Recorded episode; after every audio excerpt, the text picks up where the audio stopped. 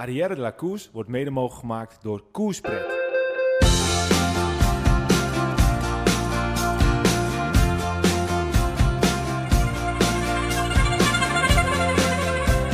Je luistert naar Arrière de la. De komende podcast drinken we koerspret met leuke gasten en luisteren we naar de bijzondere verhalen. Vandaag alweer deel 2 in onze koerspret drinken met reeks. Zo Peter, we zitten toch wel weer in, eh, in een inspirerende omgeving zo hè? Ja, dat is weer heel wat anders. Hè? Vorige Ja. keer bij het kampvuur bij Tessa Ja, precies. zitten we nou weer in een andere bijzonder plekje. Ja, het is toch wel iets anders. Geen kampvuur, maar eh, eh, ik sfeervol, kijk nu naar een, eh, wat is het, een, eh, een bison eh, skelet of iets dergelijks. Ja, ik zie een wezel en ik zie allemaal schilderijen en een mooie tapijt hier. oh, Echt een beetje oud-Hollands café Ja. gevoel. hè? Ik mis af en toe wel eh, de, de, de, de, trouwjurk, om het zo maar te zeggen. Maar eh, dit is ook wel, eh, heeft ook wel wat, toch? Ja, dat voor onze gast, die weet dat niet. Maar we normaal nemen we op in het tussen de trouwjurken van mijn moeder. Oh, de trouwjurk hangt hier in de kelder, maar dat houden we nog stil. Oh, oké, oké, het, het zou altijd kunnen. Je weet nooit wat Erik eh, hierheen sleept. Ja, hij, is er toch nog dus. Precies. dus ja, nee, het is zeker een mooie plek. hey, maar Peter, het is alweer een tijdje geleden eh, na ons leuke gesprek met Tessa. Ehm, maar daar is het tenslotte een beetje de winststop voor, toch? We Ja. komen niet elke week. We doen het wanneer we tijd hebben, wanneer we zin hebben. Ja, we samenlopen omstandigheden zijn we eh, misschien iets later eh, met de podcast dan we hadden gehoopt zelf. Maar eh, ja, soms lopen dingen zo, zijn we allemaal druk. Hè? Allemaal jonge vaders en.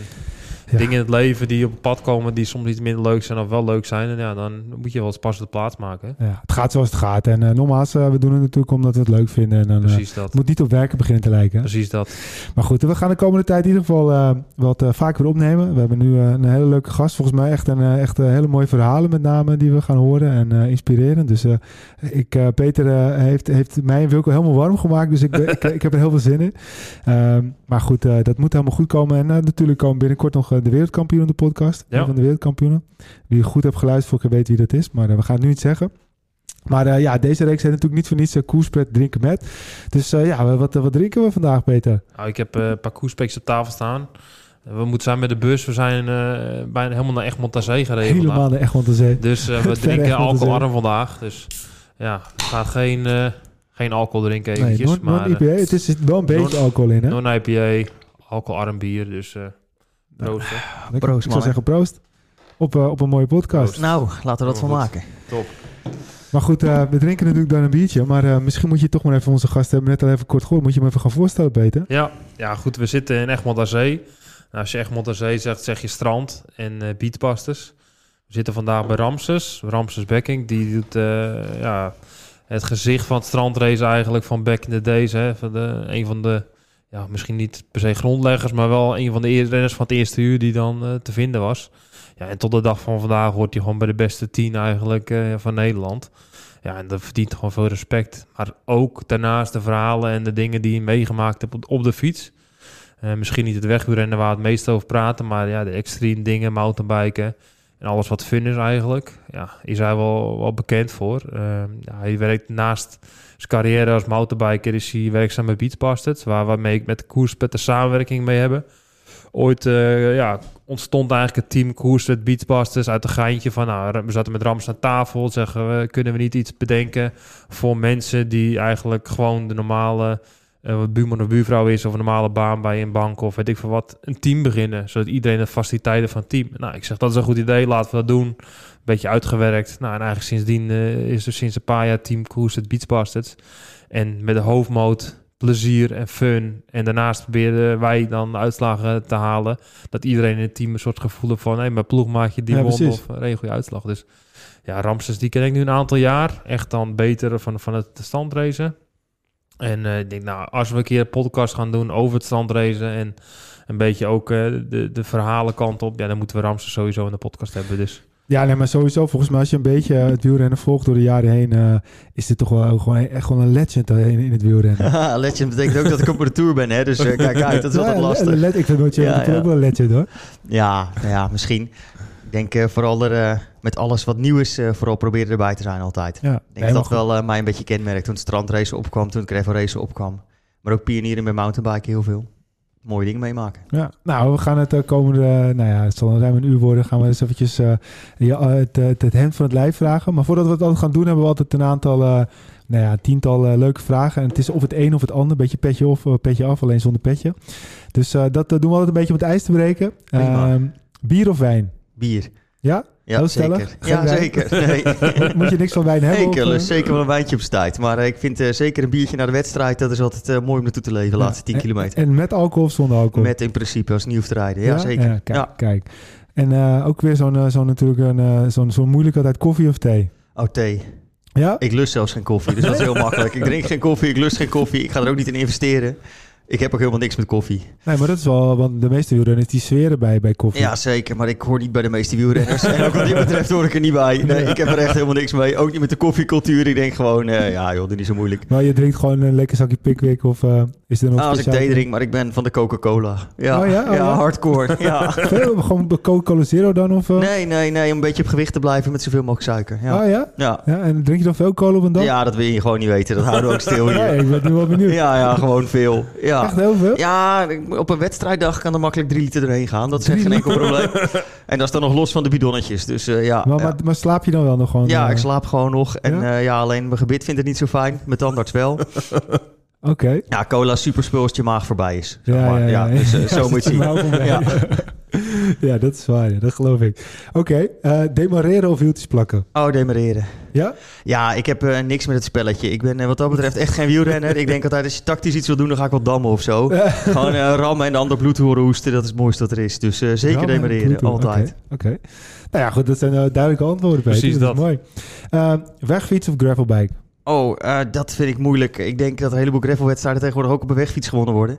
Ja, wat is een gravelbike? Dat weet niemand. Dus dan maar gravelbike, want dan kan je gewoon elke fiets pakken die wil. Mountainbike, wegfiets, gravelfiets, maakt niet uit. Ja, dus gewoon de allround fiets. ja, precies. Ga lekker fietsen, denk ik altijd. Ja. Ehm, beetje vals spelen en winnen of eerlijk spelen en nooit winnen? Oh, dan eerlijk spelen en nooit winnen. Ja? Ja, zeker, 100%. Heb je dan ook echt een eh, specifieke hekel aan valspelers? Ik eh, ben iemand die heel stellig tegen doping is. Ja? Ik vind ook dat we bij doping eh, de regels moeten veranderen. Ik vind als je een licentie neemt, dan teken je ervoor dat je dat volgens bepaalde regels doet. Ja? Dat doe je vrijwillig. En doe het dan ook volgens die regels. Doe je dat niet, mag je wat mij betreft gewoon je licentie inleveren.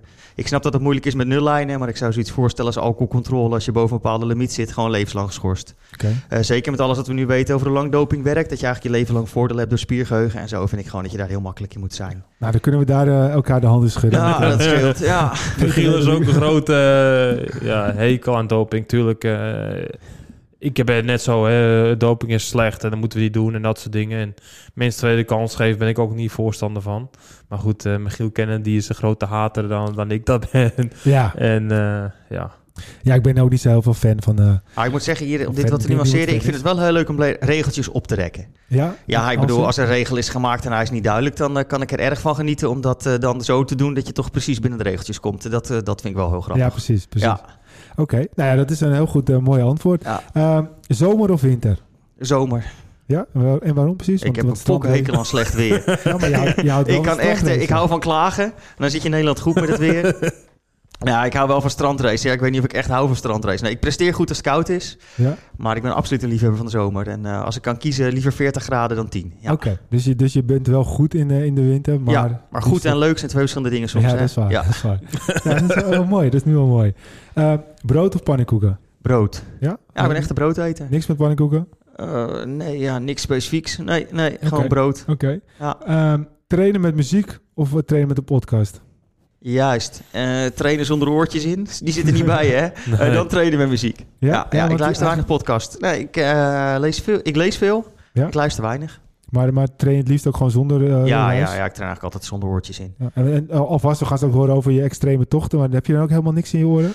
Nee, ik heb een losse speaker soms bij me voor twee uurtjes of zo. Dus ik heb een los speakertje dat ik aan mijn stuur vast kan maken. Ja, ja, Alleen ik vind afgesloten zijn van de omgeving, dat is niet mijn ding. Ja, oké. Ja. Ik heb tegenwoordig van die, eh, van die nieuwe dopjes die niet in je oren zitten, Ja. maar op je... Op Shocks. Je, Ik shocks, zat, ja. oh ja, shocks vind ik niet zo fijn. Heb ik geprobeerd, maar ik zag nu dat eh Boze een nieuw ding heeft. Die zit boven je oor. Ja? En dan zou je wel de buiteninvloeden nog kunnen horen. Ja, maar dan moet ik even sparen. Die dingen kosten wat. Maar als ze dit horen, ze mogen altijd sponsoren. Ja, dus nou dat, ja, dat is geen enkel probleem. We kunnen zo Ja, ja, kunnen nog een keer heel positief op terugkomen. Ja, precies. Nee, ik moet zeggen, die socks, eh, dat, ik, vind het, ik vind het wel echt eh, best wel eh, relaxed, om het zo maar te zeggen. Het Want gaat die- me op een gegeven moment mijn huid irriteren gewoon. ja, misschien dat, is het enige. Dat vind ik ja. Irritant. dus dat is het enige. En het geluid, als je van muziek houdt, dan is Nee, het geluid niet alles. Je, je moet gewoon dan alleen spraak Je moet luisteren. geen muziek gaan luisteren, die Nee, hebben helemaal geen bas. Maar je hoort wel ook gewoon de auto's en eh, Ja, ja, dat is op Dus zich. eh, ik vind als je met geluid aan wilt trainen, doe dan zoiets in ieder geval. Ja, oké.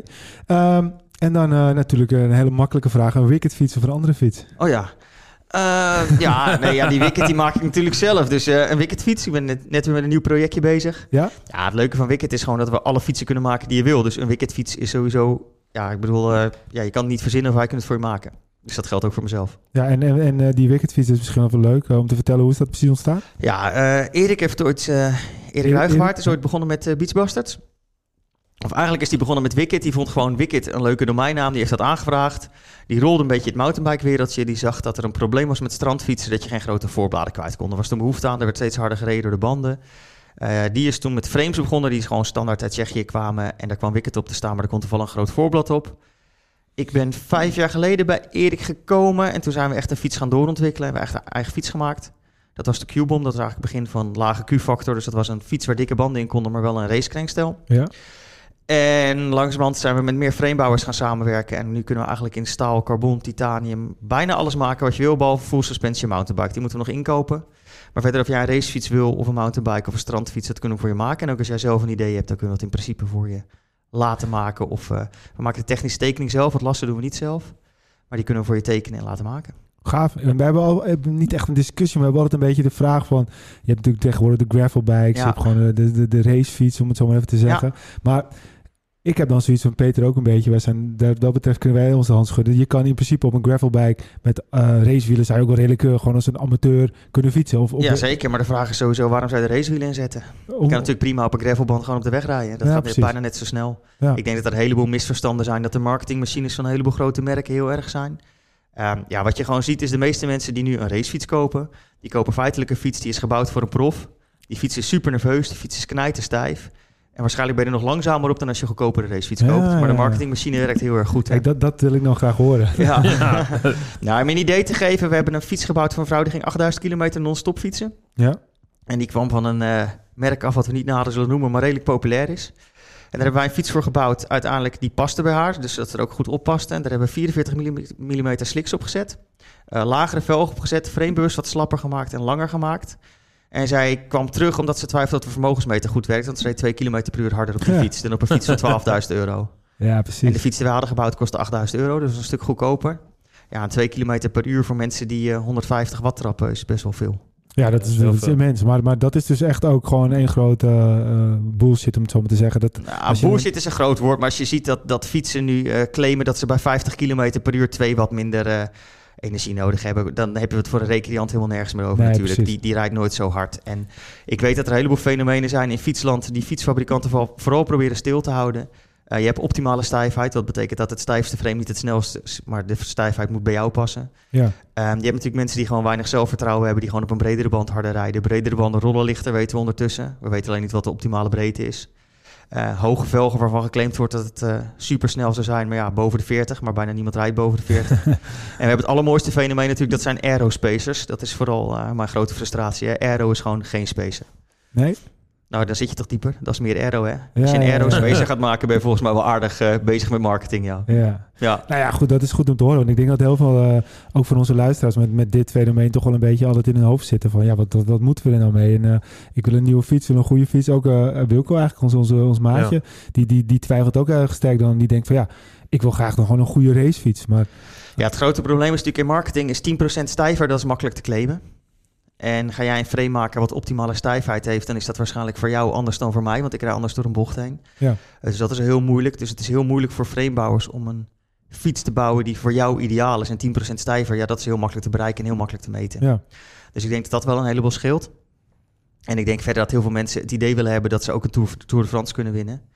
Dus ja, ja die willen graag gewoon die die emotie kopen. En op zich is dat prima. Als je die emotie koopt en je weet dat je dat koopt, dan is het hartstikke goed. En er zijn ook mensen die gaan met een Porsche in de file staan. Ik vind het verder prima. Ja, ik bedoel, eh, dat is verder geen enkel probleem. nee, maar dat, maar ik denk als jij een zien. fiets koopt puur om te fietsen, dat je, dat je tegenwoordig niet bij de grote merken moet zijn. Dat er een heleboel leuke framebouwers zijn, waaronder wij. Maar er zijn er veel meer die gewoon Ja. een toffe fiets voor jou kunnen bouwen. Oké. Nou, dat eh, klinkt goed toch? En, eh, Zo is het. Ik, ik ben helemaal om. En, Ik sluit me erbij aan, hè. Dus mensen die mij ook vragen van, nou ja, wat zou je adviseren?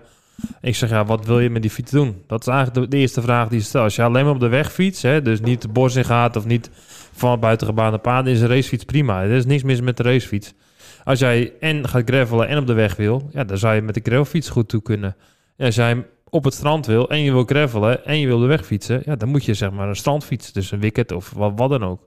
En dan kan je eigenlijk op alle kanten, alle treinen kan je uit de voeten. Kijk, je kan met een wegfiets ook niet uh, hoge bergte in uh, op mountainbiken bij wijze van spreken. Maar dat kan ook niet met de strandfiets. Maar een fiets die heel multidisciplinair inzetbaar is, bijvoorbeeld een wicket of een andere omgebouwde strandfiets, kun je voor alle treinen gebruiken. Ja, precies. En dan hoef je maar één fiets te hebben in principe. Maar wat je ook zegt over die, die, die banden, dat je je profiel... Ik heb bijvoorbeeld de laatste jaren steeds in de winter... ben ik gewoon doorgefietst door met dunne bandjes. Ja. Nu heb ik de laatste keer, was ik flink aan de beurt, echt heel hard gevallen, helemaal open.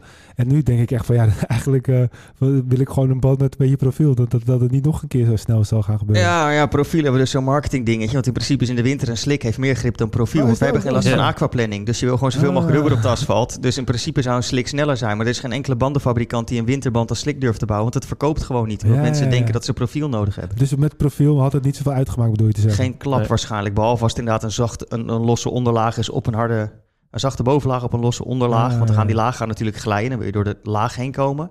Maar in principe wil je gewoon zoveel mogelijk rubber op de grond. Dus een slik heeft de meeste rubber op de grond. Ah, oké. Nou, heel veel mensen denken aan auto's en denken aan aquaplaning. Maar ik wil mensen niet teleurstellen, maar daar gaan we gewoon niet hard genoeg voor. Oké. Maar ook als het, als het glad is, maakt het dus geen reet uit? Nee, dus een slik is beter. Ah, ja. Kijk, als je bijvoorbeeld gras hebt, hè, dus de bovenkant van het gras is zacht, dat wordt modder, maar eronder is het hard. En dan Ja, is een dan moet je noppie eigenlijk beter. Want de noppie duwt dan eigenlijk door het bovenkantje van het gras heen en die gaat op de onder, harde ondergrond. Als je bladeren hebt bijvoorbeeld, ja, dan is het met de slik heb je iets minder grip. Dan gaat hij soms door de bladeren, of tussen de bladeren door, Ja, waar je een beetje grip vindt. Maar ook dat is alweer, ja, dat blad kan ook glijden als je een op hebt. Dus ja, het is gewoon even gewoon voorzichtig fietsen. Maar Ja. Swalbe heeft 15 jaar geleden een specifieke regenband gemaakt. Wat dus een slik was. En die werd gewoon niet verkocht. Omdat gewoon mensen... Mensen geloven niet. Ja, precies. Ah. Nou ja, goed. eh, het- ik heb nu al wat geleerd. Ja. Nu wel interessant. Oké, ehm, nou ja, goed. eh, ehm, dit waren natuurlijk eh, eventjes onze, onze ijsbrekers. Ehm, om eventjes meteen een andere eh, mooie, leuke vraag te stellen. Tenminste, ik vind hem wel leuk. Wat is het meest extreemste wat je ooit gedaan hebt? Ik denk dat het goed is. fietsgebied hoop ik, Laten eerst, laten we eerst gewoon even bij het begin beginnen. Ja, denk Hoe is Ramses Oh. hè, begonnen als wielrenner en je carrière daarvoor? Ja, ik kan wel even kort verhaal vertellen. Ik was... ik sportte al mijn hele leven lang. Ik was een heel druk kind. Dus ik ben ooit begonnen als zwemmer. Dat was echt van mijn vijfde tot mijn elfde of zo. En daar werd ik goed in. En in zwemmen hebben ze uitgevonden... als je daar goed in wordt... dan mag je van ochtends vijf tot ochtends zes in het zwembad liggen ongeveer. En ochtenden zijn net als het weer niet zo mijn ding. Dus dat was snel klaar. Ik heb toen een rondje hard gelopen voor een atletiekwedstrijd. eh, ja, gewoon zo'n Koninginnedagwedstrijd eigenlijk. En dat ging hartstikke goed. Dus ik ben toen in atletiek blijven hangen. Ik was als atleet denk ik redelijk succesvol. Ik ben Nederlands kampioen 10 kilometer geweest. Oké. 3 kilometer indoor. Wat voor tijd liep je dan op de 10 kilometer? Eh 29 half liep ik op dat NK. 29 dus- laag op de weg. Maar ik heb nog steeds een Nederlands... Ja, dat mag geen Nederlands record heten. Dat heeft te maken met regels. Maar ik heb nog steeds een record staan eh, voor eh, tot en met 16 jaar. En dat gaat ook nooit meer verbeterd worden. Want dat was op de steeplechase. En ondertussen zijn de hindernissen geworden. Maar het was toen de tweede tijd in de wereld ooit gelopen. Zo. Dus ik kon heel goed hardlopen. Maar op je 16e liep je 29,5 op de 10 Nee, dus op mijn 16 liep ik de steeplechase. Ik liep toen 5,47 uit mijn hoofd. Ik zou terug moeten zoeken in de beste lijsten. En dat was heel erg goed. Dus dat heb ik s'avonds gevierd met een biertje. Daar hadden we het net over. Ja. En daarna kreeg ik een voorwaardelijke schorsing vanwege alcoholmisbruik. Dus toen was ik aardig klaar met atletiek. en ja, dus dat heeft jaren geduurd voordat ik weer een beetje niveau had eh, bij de senioren. Maar uiteindelijk eh, wilde ik naar de Spelen op de marathon. Ik zat in een project en mijn conditie was hartstikke goed. Maar mijn lichaam hield het gewoon niet vol. Dus ik liep van de ene blessure naar de andere blessure. Eh, toen had ik de keuze om geopereerd te worden. Eh, maar ik had verder in het dagelijks leven geen last. En als je in Nederland heel goed kan hardlopen, stelt op wereldniveau gewoon geen klap voor. Eh, dus ja, nog een stap maken zat er eigenlijk niet in. Het heb ik gewoon besloten om niet geopereerd te worden. Toen ben ik zes maanden het krachthonk ingegaan, want ik woog echt 58 kilo of zo. En ik was gewoon veel te licht. Ik kon helemaal nergens Maar toen tegen. dronk je nog geen cola. En toen dronk ik ook al zoveel cola, maar toen woog ik er helemaal niks. Nee, als hardloper train je echt alles eraf. Ja, net zoals extreem denk ik als nu bij fietsen. En dus ik wilde eerst gewoon weer belastbaar worden. Dat heb ik gedaan. En ik, moest, ik ben wel gewoon lekker blijven trainen. En toen ben ik gaan fietsen. En ik heb mijn eerste mountainbike marathon. Ik dus was marathonrijder, dus ik dacht loper. Dus ik dacht, nou, mountainbike marathon kan ik ook wel aan. Dus in 2001, ik heb de foto's nog, heb ik mijn eerste mountainbike marathon gereden. Dat leek me super tof. En ik lag na 90 kilometer tweede, dat ging hartstikke goed. En na 110 kilometer eerste. Toen viel ik, toen brak de helft van mijn stuur af. Dat moet nog kunnen, dus toen ben ik mijn half stuur doorgereden, zeg maar. Eén kant kon ik vasthouden. En het was 160 kilometer en na 150 dacht ik, nu moet ik even goed eten, anders gaat het mis. En na 152 kilometer ben ik langs de kant gaan zitten. Toen was ik 15 keer gevallen of zo. Ben ik even 10 minuten gaan slapen, mijn horloge gezet. En uiteindelijk was ik 7. Hè? Dat was het officiële begin van mijn fietscarrière. ja, dus dat is al een paar jaar geleden. En toen was ik eh 25, Zo. Ja. Hoe oud ben je nu als ik vraag mag? 46. Oké. Ja, piepjong nog, hè? Ja, ja, Ja, aan het begin van mijn carrière. Ja. Ja. Precies, ja. Ja. Eh, er zijn er wielrenners die nog steeds prof waren op dit. eh, ja, die is nu dood, hè? ja. Ja, het is een tragisch ongeluk. Dus je mag niet meer stoppen. Nee, je mag niet meer stoppen, nee. Nee. Nee, ja, ik denk eh, dat het op zich... je ziet dat een heleboel jongens die proberen tegenwoordig prof te worden. En eh, als dat niet lukt, dan haken ze af. Je ziet dat de top, eh, ja, die is heel erg goed. Alleen toen ik begon met fietsen hadden we een heel grote groep mensen die gewoon 30 was, een elite licentie had en daarnaast werkte. En die groep die is helemaal weg. Dus ja, je kan tegenwoordig nog steeds op een NK bij de eerste 20 rijden zonder probleem. Want er zijn 10 heel goed. En dan een heel groot gat. En dan komen er een paar jonge gasten die nog wat proberen. ja. En dat is het een beetje. Maar jij zegt je was 25 en Ja. toen eh, reed je dus die eerste marathon. Hoe is het daarna gegaan? Daarna, ja, best goed denk ik. nee, ik, ik had mezelf voorgenomen van, ik, ik was als hardloper, liep ik voor Adidas aan het einde en ehm, ja, daar werd je gewoon geleefd. Dus ik bepaalde niet zelf naar welke wedstrijden ik ging, ik bepaalde ook niet welke training ik deed. Ik bepaalde zelfs niet hoe hard het ging, want je kreeg gewoon te horen, je loopt die wedstrijd en dan ga je zo hard lopen. Eh, dus toen ik ging fietsen had ik bepaald van, als ik ga fietsen, ga ik echt voor mijn plezier fietsen. Eh, en dat moet vooral leuk zijn, dat is het allerbelangrijkste. Maar ja, als je gewend bent om tien keer per week te trainen en je pakt dat met fietsen weer op, dan ben je redelijk snel goed. Dus ik denk dat ik in 2002 al mijn eerste wedstrijd heb gewonnen, vermoed ik.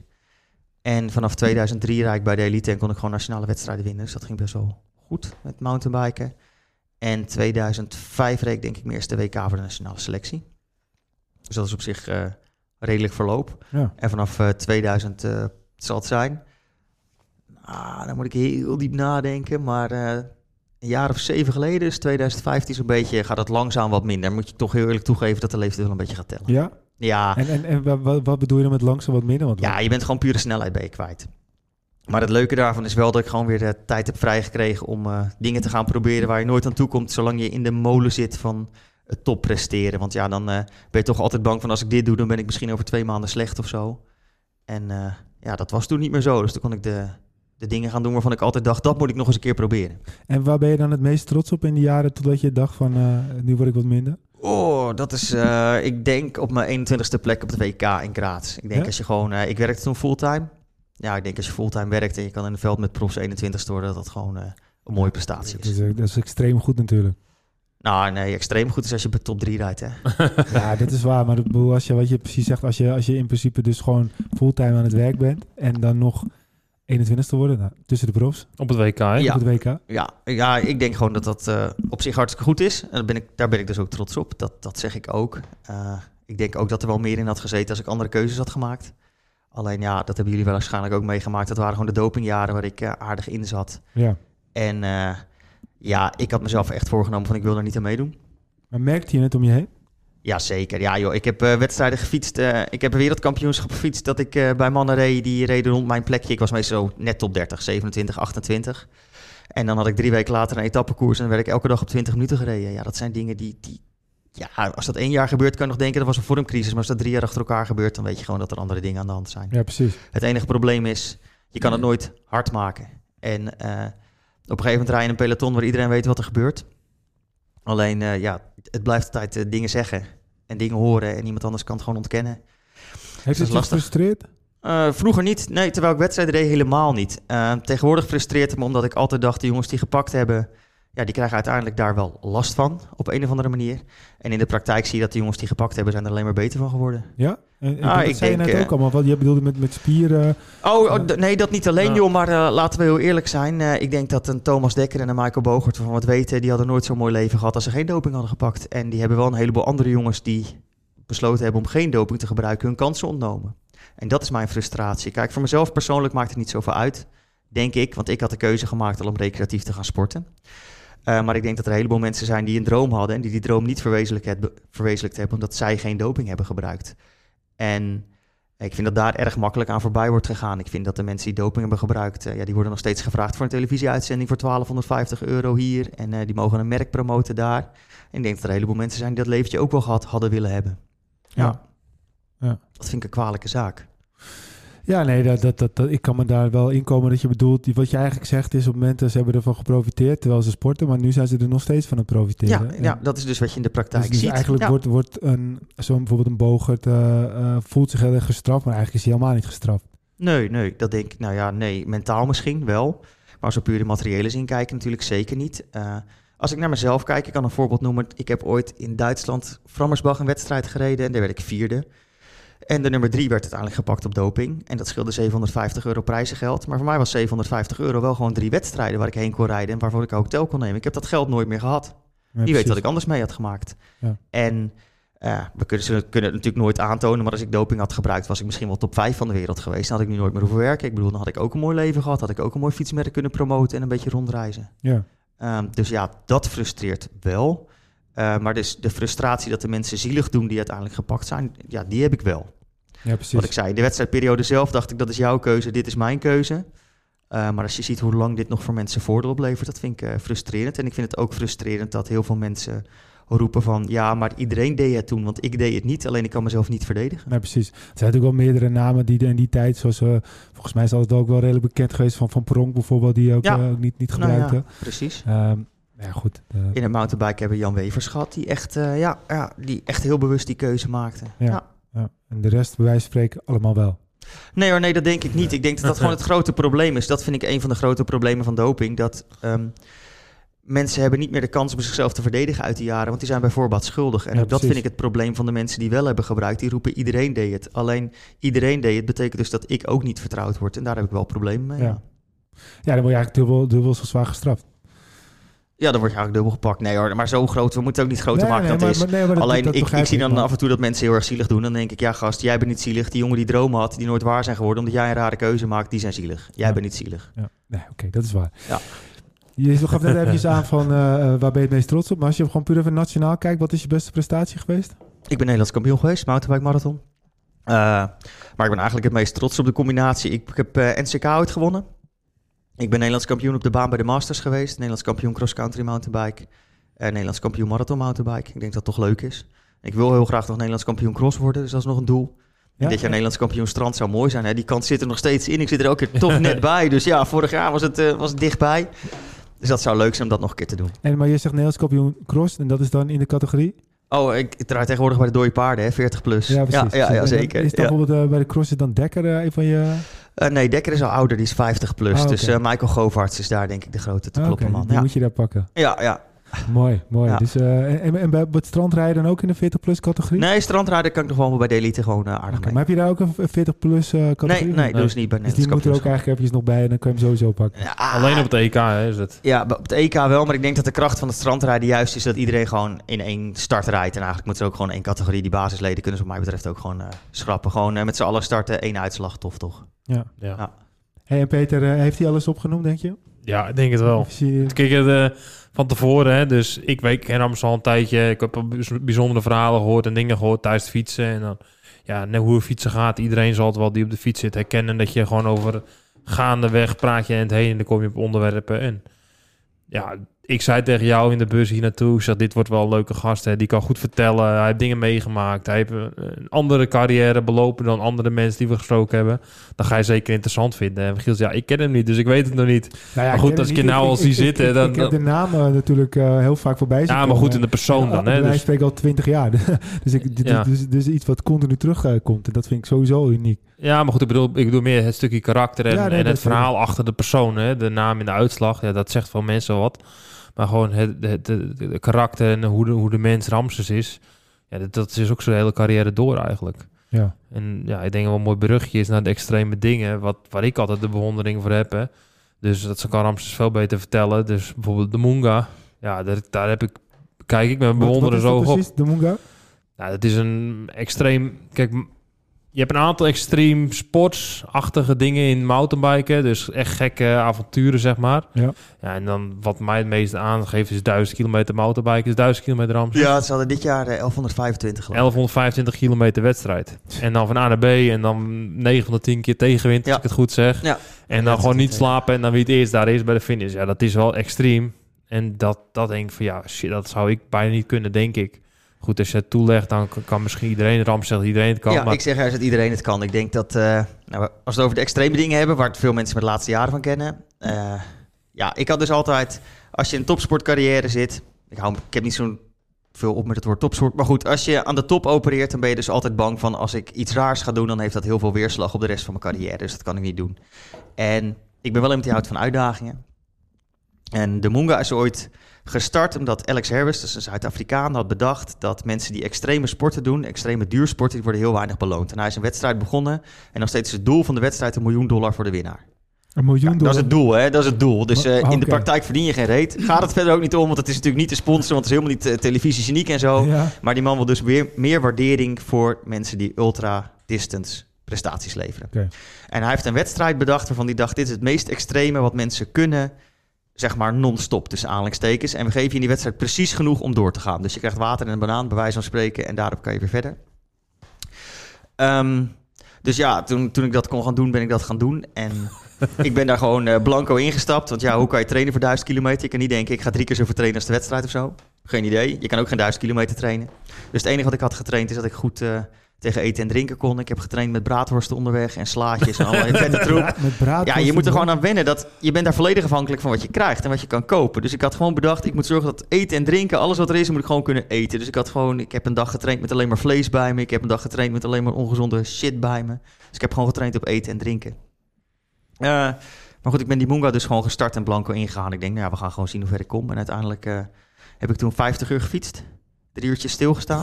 Dus dat is redelijk te doen. 50 uur gefietst. Ja, ja, dat was tien uur sneller dan de organisatie ooit in gedacht dat dat zou kunnen. Dus die miljoen dollar die ging kant Ja, dus die eh 1200 euro die was echt dik binnen om, eh, om de onkosten te dekken, ja, inderdaad. Maar eh, ja, 50 uur non-stop fietsen. Zo. En ik denk als je het hebt over persoonlijke ervaringen, zeg maar, dus niet sportief, ja, dat dat gewoon me heel erg heeft gevormd en ook hoe ik tegen sport aankijk. Ja? Ik heb daar gezien dat er een evenement is georganiseerd ehm, waarbij het doel is dat iedereen zijn eigen grens kan ontdekken, ongeacht of je dus heel snel bent zoals ik, of dat je een vrouw bent van 65 of... eh, ja, iedereen moet dat gewoon kunnen. Dat is ook het, het streven van die man, is ook om mensen dat te laten meemaken. En ik denk als je zoiets meemaakt, dat het je gewoon heel erg vormt. Je komt er gewoon achter. Je kan duizend kilometer niet voorbereiden. Je kan ook niet denken, na 10 kilometer, ik hoef nog maar 990 of zo. dus je moet gewoon beginnen en trappen. En je moet het doen met wat op dat moment is. Dus je gaat heel erg in het nu leven. Maar je leert ook alles heel erg relativeren. Een pijntje is, eh, ja, is een stuk anders dan een pijntje daarvoor. Eh, maar je weet ook als je dingen aanpakt en je blijft het gewoon doen, dat je er vanzelf komt. En het andere wat ik er mooi aan vond, is dat ze daar zeiden...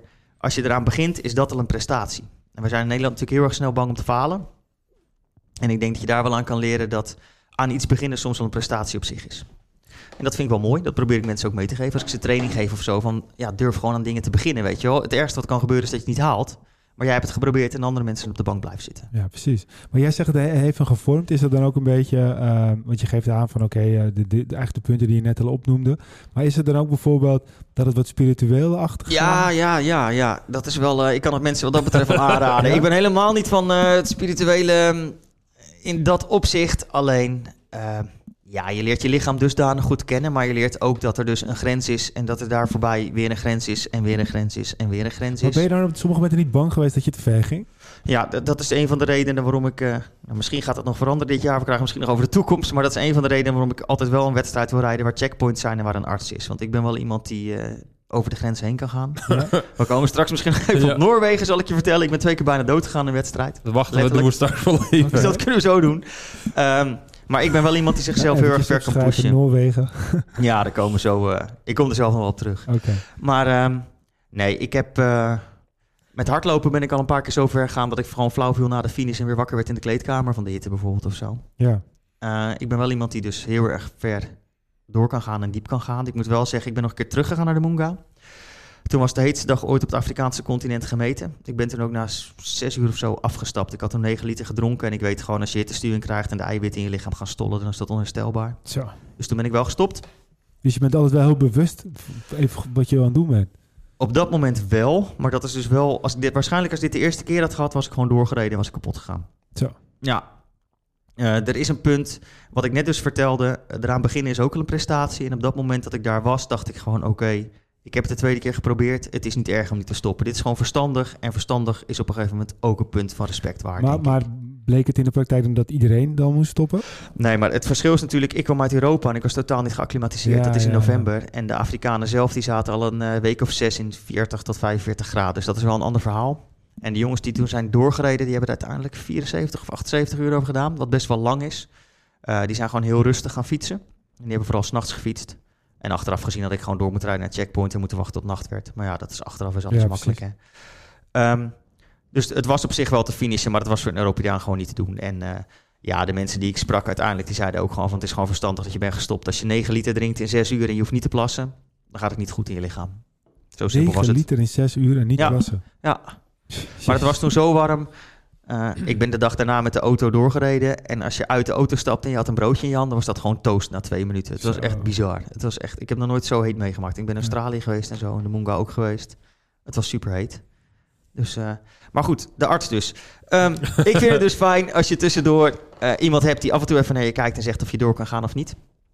Ehm, ik ga anders dus heel erg ver. Eh, ik heb in Noorwegen gereden met Bram. De Munga klinkt heel extreem, dat is heel groot, dat kent iedereen. Ik heb Offroad Finnmark gereden, dat is 750 kilometer non-stop mountainbiken. En dan moet je je zo voorstellen, het lastigste wat jij kent uit de Ardennen, eh, dat keer twee en dat 750 kilometer lang. Zo. En dat moest gelukkig in een tweetal. Eh, het eerste jaar ben ik daar omgevallen in een rivier. En dat is boven de Poolcirkel non-stop. Dus het was een graad of drie. En toen heeft mijn teammaat Bram Rood mij meegenomen naar een huisje. En toen hebben we gezellig met z'n tweeën onder een foliedekentje gelegen om mij weer op te warmen. Kon niemand bereiken, hè?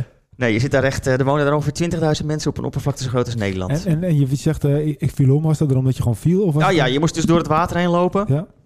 Eh, die wedstrijd voor 750 kilometer duurt ongeveer drie dagen. Als je dat non-stop doet. Eh, dus je gaat 10 kilometer per uur of zo. En ja, ik, ik had gewoon 500 kilometer gehad. Ik was moe, ik stap op een steen en ik flikker gewoon om in zo'n rivier. Op zich is het al vervelend. Alleen ja, er is dus helemaal niks en het waait. En eh, nou ja, er was 20 kilometer verder was een hutje. Dus eh, Bram Rood heeft hem meegenomen. Die heeft hem daar gezellig eh, knus opgewarmd. Maar jullie Dus- zijn dus gewoon wel doorgefietst daarna? Ja, ja, je moet hè. Je kan er wel blijven liggen. Maar Ja, ja, je kan op een knop drukken en dan komt de helikopter. Ja, er wordt gevraagd dat echt alleen wil doen als levensbedreigend is. Nou, op dat moment dachten wij, het is nog niet levensbedreigend. Dus dat was wel redelijk extreem. Maar het tweede jaar dat we terug waren, toen... je moet daar verplicht bij elkaar negen uur stoppen. Je hebt drie, twee stopplekken en bij elkaar moet je daar negen uur stilstaan. Maar mijn fiets was kwijtgeraakt in het vliegtuig. Dus na 250 kilometer had ik besloten dat ik de fiets die op dat moment gevonden was... even om ging bouwen om nog verder te rijden in de wedstrijd. Want ik reed op de reservefiets, waardoor ik niet had geslapen. En ik ben toen in een klim gewoon in slaap gevallen op mijn fiets. Dus ik kon niet meer verder. En dat was eh, helemaal open en daar waaide het heel erg hard. Ja, als je in slaap valt, dan kan je gewoon niet meer verder. Maar ja, als je daar blijft liggen, dan eh, vries je dood. En toen heeft Bram heel gezellig een vuurtje voor me gemaakt. Hij had ergens een tafel gevonden, die heeft het op de zijkant gelegd. Heeft hij mij achtergelegd met de foliedeken over de tafel heen, zodat de warmte werd weerkaatst. En toen heeft hij vuur gemaakt, zodat ik een beetje op kon warmen. Toen heb ik daar anderhalf uur eh, liggen slapen langs de kant eh, om een stukje verder te kunnen. Toen waren we wel onze eerste plek ook kwijt. Dat was wel gewoon echt het einde. Dat vond je het belangrijkste. Nee, nee, nee, nee. Op dat moment was het alleen nog maar overleven. Maar eh, ja, je gaat dus wel eens heel erg ver. En ik denk als je dingen solo gaat doen, of je hebt dus geen arts die je tegenkomt, en je maakt dit soort dingen mee, dat de kans wel groot is dat het niet goed afloopt. Maar heb je wel, je hebt nooit iets lichamelijks gevoeld waar je dacht, oké, dit is niet goed. Het is altijd, je lichaam heeft het altijd gewoon volledig aangekund. Ja, nou, op het moment dat ik denk dat dat niet gaat, ik ben dus nog een keer solo terug geweest naar de Offroad Finnmark, omdat ik dacht, ik wil dat ook in mijn eentje kunnen. Dat ging dus ook niet. Ik ben toen ook gestopt, mijn knie was stuk en ik dacht gewoon, dit is onverantwoord.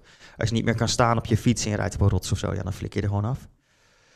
Eh, verder moet ik zeggen dat de lichamelijke problemen, behalve dan wat zitvlakproblemen, zo redelijk klein zijn. Ja. Ja. Ja, goed, maar Ram is ook wel zo weer is- realistisch, hè. Dus eh, een paar jaar terug heb je er 750 kilometer in, in eh, Drenthe Ja, rondgereden. Ja. in het donker, op een single tracks, hè, in de regen, vertelt hij dan. En dan glibber alle kanten op. Dus ja, eh, dat moet je wel even doen. En stapt hij af na 600, Ja, 630 of zo. Ja. 630. Dus dan ben je er eigenlijk bijna. Maar dan heb je, dan is ja, mijn zitvlak, dat was, ging, ging niet meer of zo, geloof ik. Nee, klopt. Ja, ik kon niet meer zitten. Ja. Ja, en dan is ook precies, eh, dit gaat gewoon niet. Hè. Dan, je kan ook gewoon denken van, fuck, eh, ik ga wel door door de pijn ten koste van alles. Maar dat doet hij dan ook weer niet. Hè. Hij gaat wel heel ver en eigenlijk misschien net even te ver. Maar dan extreem ver, dat het eigenlijk dan eh, iets kapot maakt, dan stopt hij net aan. Of zeg ik Ja, dat was, ja, zeker. Maar dat is dus na de eerste Munga. Dat is wat Ja. ik zei. Ik heb daar dus geleerd dat, eh, dat er niet aan beginnen veel erger is dan halverwege afstappen. ja, precies. Maar je zou bijna zeggen, wat, wat bezielt je om dit soort extreme dingen te doen? Eh, het feit dat je heel dicht bij jezelf komt. Ik denk Ja? dat dat heel mooi is. Zo, ik is denk, een soort van eh, meditatie? ja, ik denk dat daar wel dichtst bij komt. Ja, zeker. Ja, Kom je, kom je misschien is een heel rare vraag, maar kom je er ontspannen er vandaan als je heen gaat? Mm, ontspannen.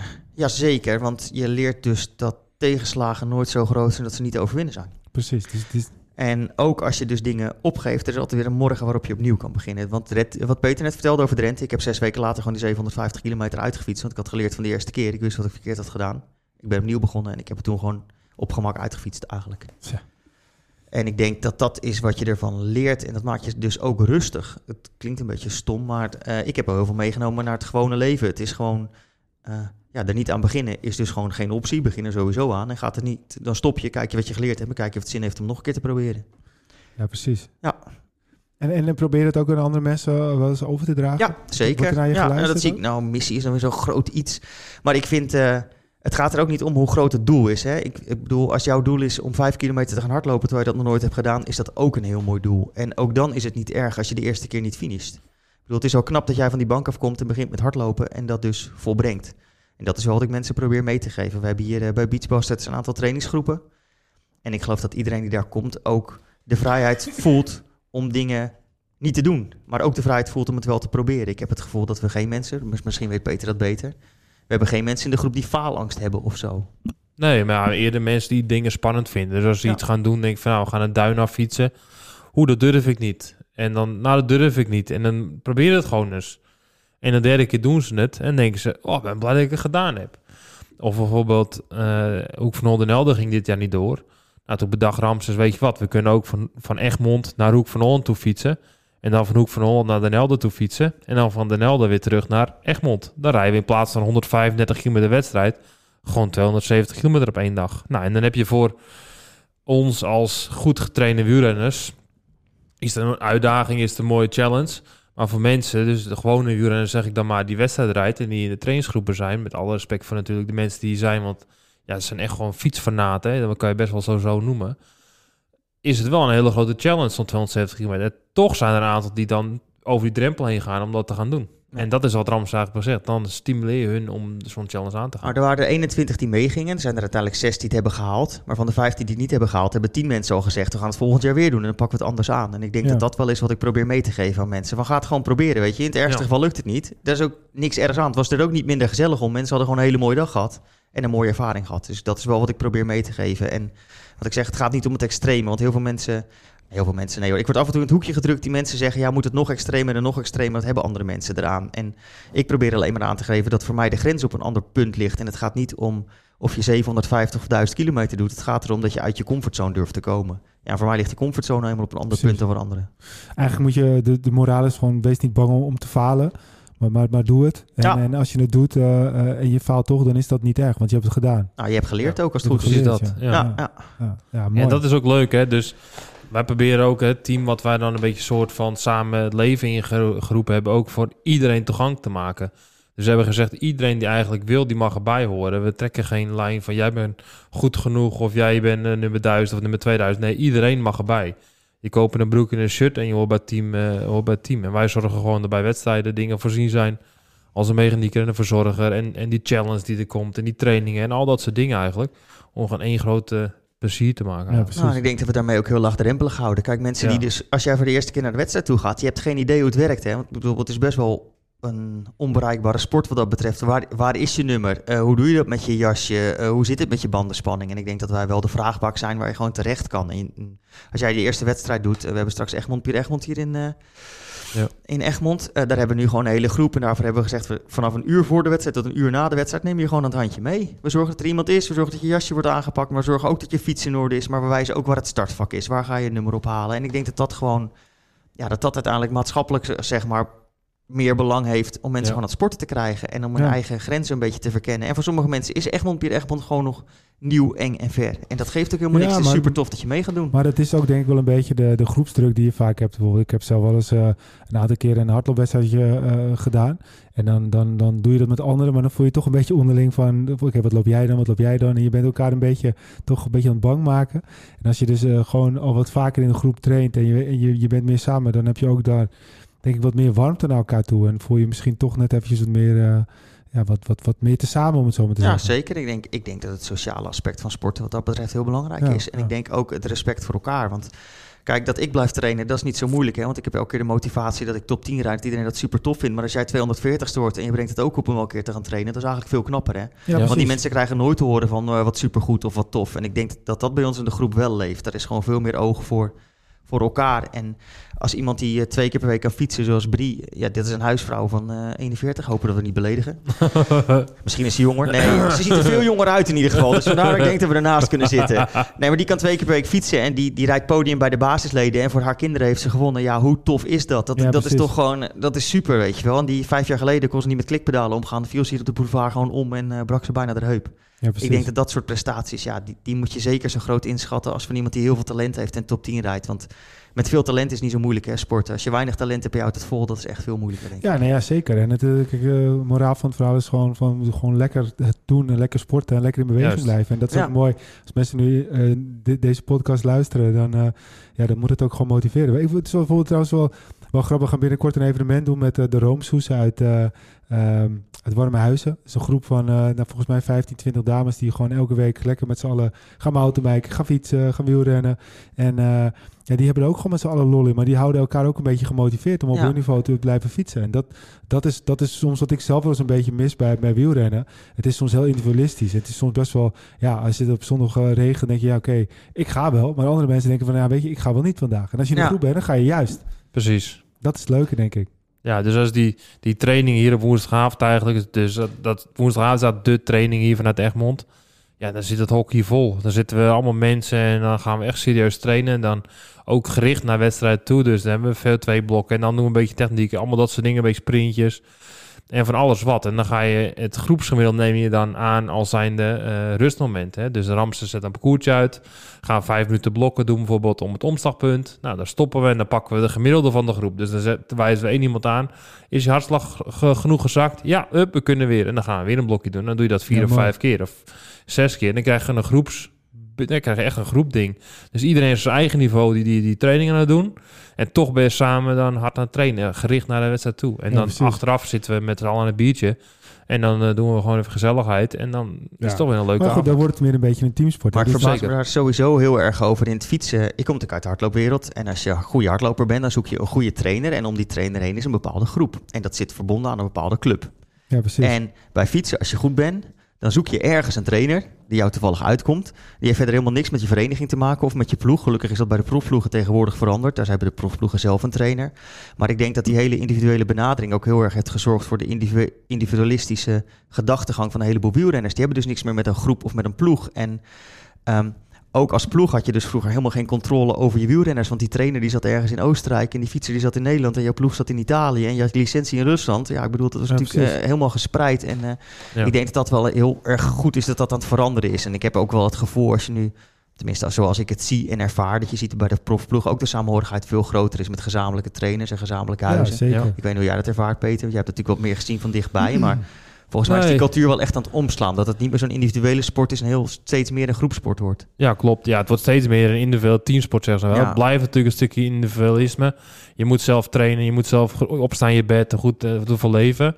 Maar zonder team kan je geen wedstrijd meer winnen tegenwoordig. En dat begint steeds meer eh, te beseffen. Hè. We zitten nu in de WK-tijd. Eh ik hoorde vandaag ook mooi, kijk, Louis van Gaal is de, eigenlijk de beste coach alle tijden, vinden ze sommige mensen. Niet iedereen natuurlijk. Maar waarom? Hij kan een team smeden. Dus hij kan de juiste pioniers op die goede plek zetten en een teambuilding maken, waardoor het team misschien net boven zichzelf uit kan stijgen, terwijl het niet zou verwachten. En dat is in teamsport nou ook zo. Hè? Wat, wat Rams zegt, bij Jumbo hebben ze dat waarschijnlijk supergoed voor elkaar. Die team spirit, je ziet van buitenaf al, die jongens die gaan voor elkaar door het vuur. En doordat ze met elkaar door het vuur durven te gaan, gaan ze goed presteren. Want als ze zo niet als team hadden geregeld, ze het toen nooit gewonnen. Nee. En dat Nee, is ja. eigenlijk waar het steeds meer naartoe gaat.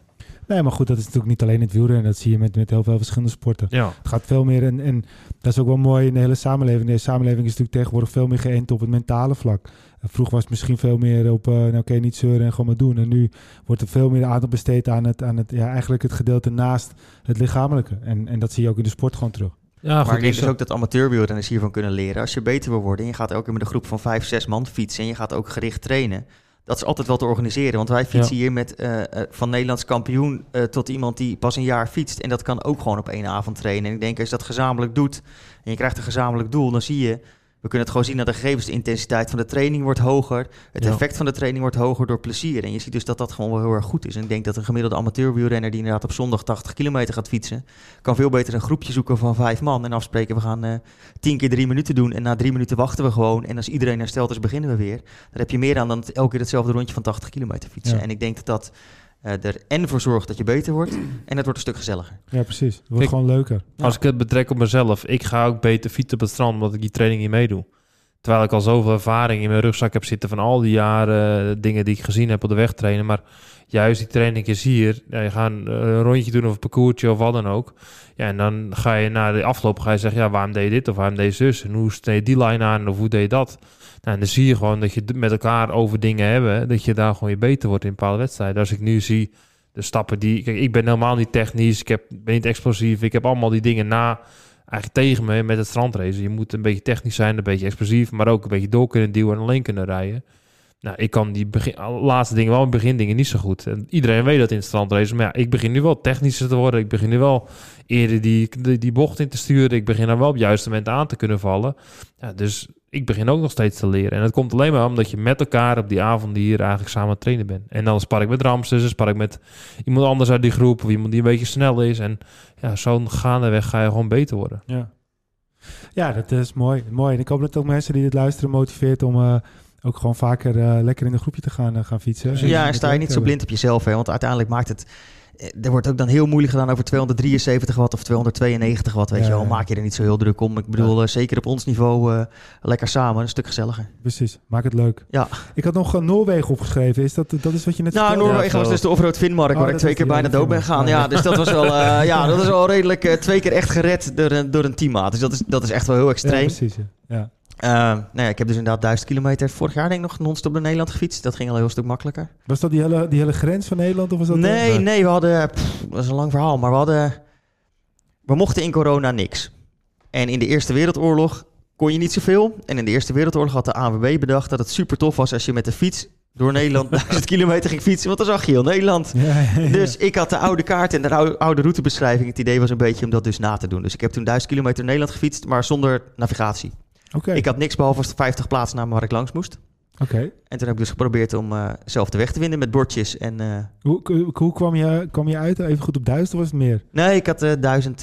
ik, duizend- ik zou het nou moeten kijken in Strava. maar volgens mij had ik 1006 kilometer Oké, of 1018 ja, of zo. Dus dat was best oké. ja. Dus dat ging heel erg goed. En het idee was meer een beetje om in coronatijd nog wat te doen voor je sponsoren. Dus daar hebben we een leuk filmpje van gemaakt en een mooi item van gemaakt. En ook om mensen het idee te geven. Kijk, ik had het in 48 uur gedaan. En het hoeft natuurlijk niet in 48 uur, maar je had toen ook gewoon twee weken de tijd. Dus je Ja, iets leuks wil doen op de fiets. Het is een hartstikke leuk idee. En ook met een beetje... eh, ja, dan wordt het wel zweverig, maar ik irriteer mezelf heel erg aan mensen die alleen maar op een schermpje zitten te kijken omdat ze ergens willen rijden, want anders zou je iets missen, terwijl ze niks meer zien, dus ze missen eigenlijk alles. Ja, ja, ja, Ik denk gewoon, ga lekker fietsen en durf je me heen te kijken. En om ook te laten zien dat je dus... eh, ja, je bent niet per se... Je hoeft geen slaaf te zijn van je navigatie, weet Nee, je wel. nee. Eh, ga gewoon daarheen fietsen waar je heen wil en kijk om je heen. En het leuke van als je alleen maar een plaatsnaam weet... is dat je wel om je heen moet kijken, anders kom je er nooit. Ja. Zeker met de Nederlandse bewegwijzering. Dat is echt eh Ja, maar dat is, hilarisch. dat, dat is natuurlijk sowieso superleuk. En misschien de mensen die eh, dit nu horen, kunnen gewoon even jouw Strava kijken. Dan kunnen ze, Zeker, kunnen ze terugvinden, ja. Misschien ja. kan je ook gewoon eh, de, de, de Maar dan moet je dus niet die route gaan rijden. Nee, Daar gaat nee, het om. nee, het idee, is, het idee was meer van laten zien van... joh, doe gewoon... ja, doe eens wat anders en wees geen slaaf van je navigatie. Nou ja, goed. Ik, ik, ik ben zelf een keertje, dat is heel wat anders. Toen ben ik van Basel naar Maastricht gefietst. Ja. En wij spraken geen Frans. En Ja, maar, ja mooi je toch? komt op de meest gekke plekken. En, eh, Juist. Dan weer wat tegen die tijd, nu is het allemaal heel anders. Was gewoon het eten bestellen was al hilarisch. Ja, En dan had je geen idee wat je kreeg. Maar ja, ik kan het ook mensen echt aanraden. Ik vond het ook echt heerlijk. Het is Nou, dan mooiste kom- trips die ik In het begin hebben we het er natuurlijk ook over gehad. Kom eens uit je comfortzone. Daar gaat het denk ik een beetje Ja, om. En als je uit je comfortzone komt, dan maak je mooie dingen mee. En leer je wat over jezelf. En ja, wat jij hebt waarschijnlijk dus ook ervaren. Dat het totaal niet belangrijk is of je nou wel of niet die taal ja, spreekt. Je krijgt het toch wel op je bord. Het komt vanzelf een keer Maar ook goed. niet alleen dat, die navigatie van tegenwoordig is natuurlijk leuk. Maar, maar als je gewoon inderdaad rijdt op de bordjes. En soms rij je wel een stukje om. Ja, dan... eh, En misschien zie je dan wel dat andere, wat andere mensen nooit zien. Die altijd die navigatie volgen. Ja, precies. Zo moet je Precies. maar denken. Nee, nee, daarom. Mooi, mooi. Hey, ehm, waar ik nog even benieuwd naar ben. Je fietst heel veel. Je zegt dat ik eh, drink eh, dan drie liter kolen per dag. Maar wat eet, je- wat eet je allemaal? Zo extreem is het niet. maar wat eet je allemaal? Oh, gewoon op een dag bedoel nee, je? nee, niet op een Tijdens dag. Maar een als je rit. gewoon zo, zo oh, tijdens zo'n rit. Ja, eh, alles wat los en vast zit.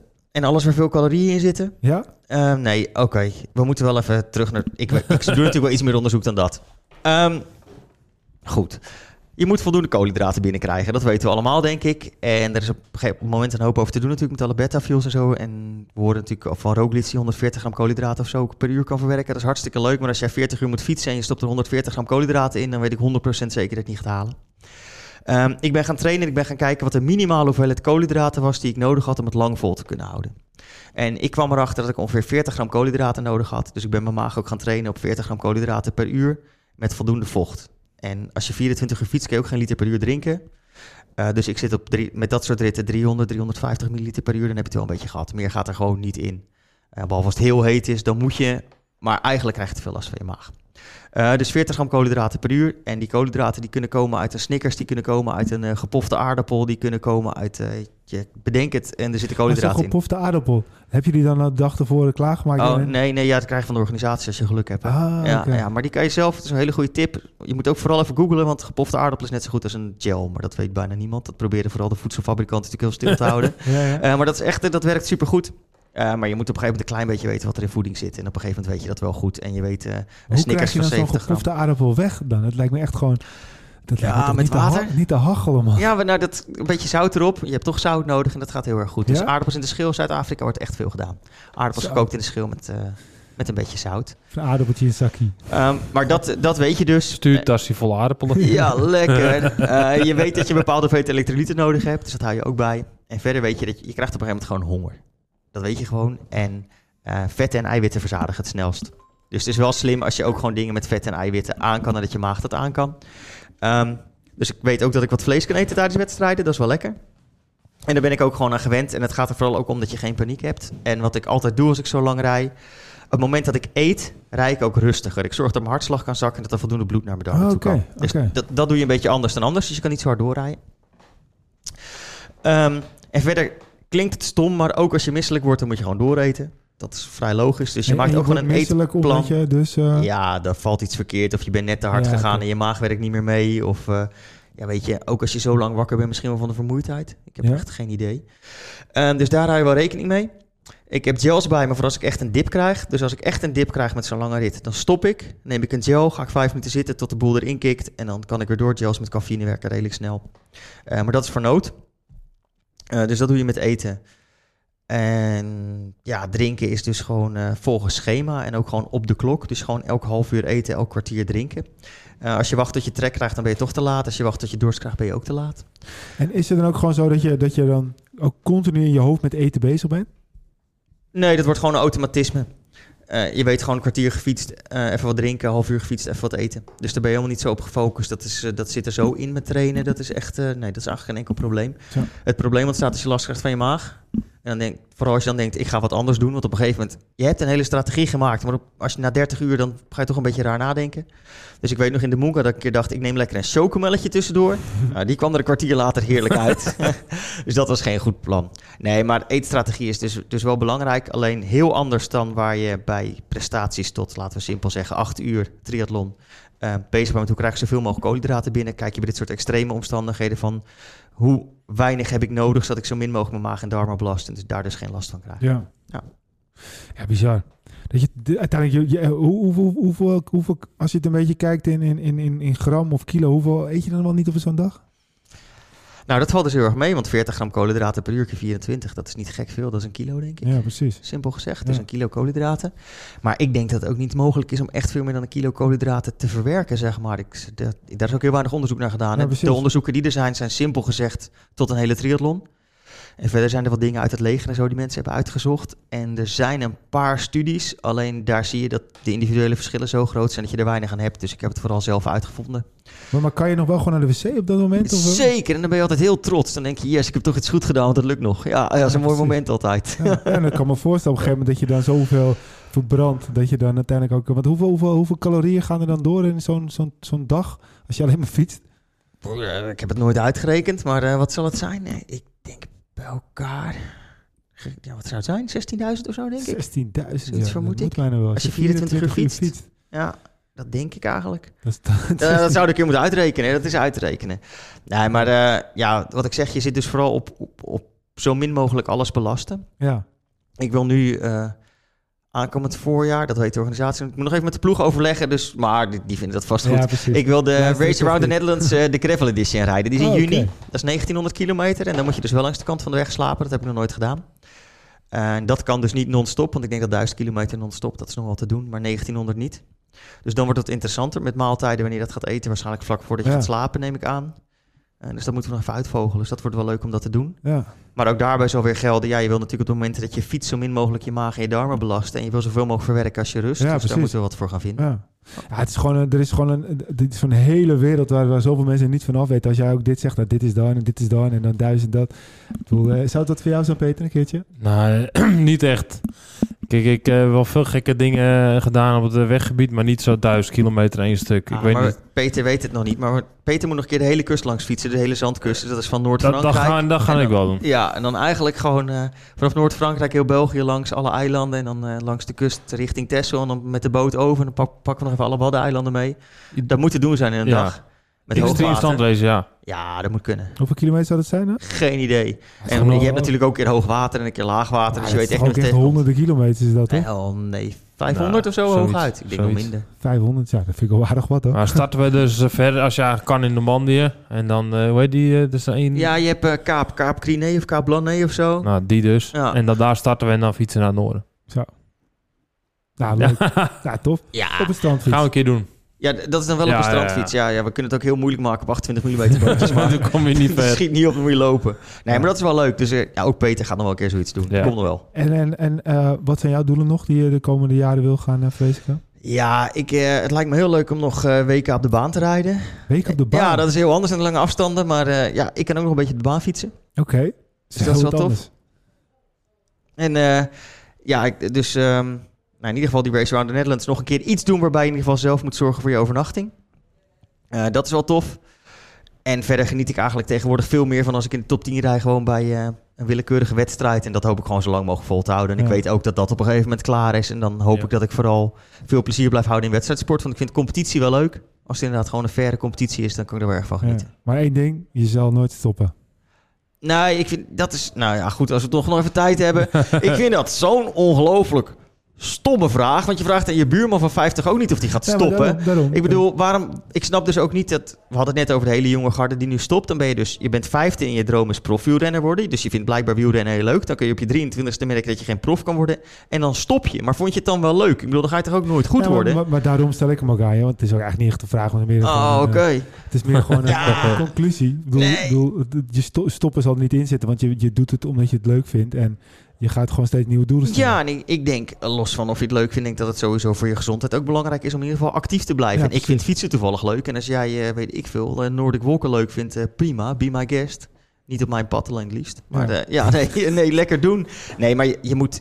Je moet niet stoppen, je moet lekker actief blijven zolang als het kan. En ik vind ook dat we daarom wel veel meer aandacht mogen hebben voor veteranensport. Kijk, we hebben mannensport en we vinden vrouwensport ook leuk. Waarom vinden we dan veteranensport niet leuk? Ik bedoel, die 60-plussers, die doen ook knijterhard Ja, hun best, zeker, weet je wel. zeker. En eh, bij alle wedstrijden sneeuwen die maar een beetje onder. Maar ik denk juist om een grotere groep aan het bewegen te houden, laat zien dat die mensen ook nog plezier hebben. En nou ja, als je dan hebt over KMU en zo, en je hebt het wel over strandracen. Kijk, de 40-plussers die kunnen nog redelijk mee. Alleen er zijn natuurlijk ook 60-plussers en wij hebben in de groep Ja. ook 70-plussers die fietsen. En die mensen krijgen nooit aandacht. Er is geen klassementje voor, er is niks voor. Terwijl ik denk dat het een hele grote reclame is. We hebben Piet, die is 73, die rijdt mee. Ja. Eh, Jolien, die is 71, die rijdt mee. Eh, en we hebben op vrijdagochtend een hele grote... Of een hele grote... We hebben op vrijdagochtend een aantal 65-plussers die mee fietsen. En die hebben ook plezier en die proberen ook competitief te zijn. En ik denk dat dat wel veel meer aandacht Ja. mag krijgen, ook van organisatoren. Nou ja, maar dat, ik ben het helemaal met je eens. En het grappige is, ik ben zelf nu eh, inmiddels al een paar jaartjes 35 plus. En ik eh, deed eh, de Ironman West-Friesland sprint. Ja. Niet heel uitgebreid, maar is wat korter. Ik mocht gewoon het podium op. ja. mijn categorie. ik dacht, ik wist niet wat me overkwam. Maar het leuke is dat misschien iemand anders die dus 38 is dat ook ziet en denkt... hé, hey, ik kan ook nog wat bereiken, ik kan nog eens beginnen. Ja, ja, als hij het kan kan, iedereen het. jezus, ja, precies. Wat stelt dat dan voor? Nee, maar ik vind wel dat we daar, eh, daar mogen we wel veel meer aan doen, vind ik. Ja, maar Ja. ik vind dat echt heel erg leuk. En eh, ik ben zelf eh, opgegroeid met een, eh met een hardloopwedstrijd in Hem, de Hemmeromloop. En daar was het eigenlijk heel normaal. Dat een Belg, Theo van der Belen heette Ja. hij. En die, eh, ja, die kwam eh, toen hij bij wijze van spreken 35 was, won hij de wedstrijd. Maar hij komt tot zijn 50 omdat hij het gewoon leuk vond. En dan kon hij weer een envelopje meenemen. Ja. En, in Zuid-Afrika heb je de 361, 361 kilometer. Die fiets je s'nachts. Heb ik ook nog gedaan. En als je daar boven de 70 bent, mag je gratis starten. Ja, Hoe vet is dat? ja. Dat is toch mooi? En er zijn gewoon 70-plussers die komen. Hè? En eh, de meeste halen het ook nog 361 kilometer non-stop. Prachtig. ja. Ja, tof. Nou, volgens mij eh, hadden we sowieso nog, eh, nog eh, heel lang kunnen doorpraten. En misschien doen we het ook wel een keertje. Misschien gaan we een keertje kijken. Dan gaan we misschien bij zo'n race langs. Ah, goed idee. Ja, toch? Ja. Ah, in juni dus. In juni. Juni. En, wat is dat dan? Ja, Race Around the Netherlands. Oh, heet het. deze, oh, deze dan. Gaan we doen. Hey, Top. Ramses, mag ik jou echt eh, super bedanken voor je Yes, tijd. graag gedaan. En eh, ja, ik zou zeker zeggen tot de volgende keer. Oh ja, en ik moet gaan luisteren. Dat moet je sowieso doen. Komt goed. Oké, bedankt voor het luisteren naar deze podcast. Jullie kunnen ons allemaal volgen via Twitter, Instagram en eh, alle andere social media. Doe dat zeker. Zoek even op Aria de Koers. En eh, we zouden zeggen, tot de volgende podcast.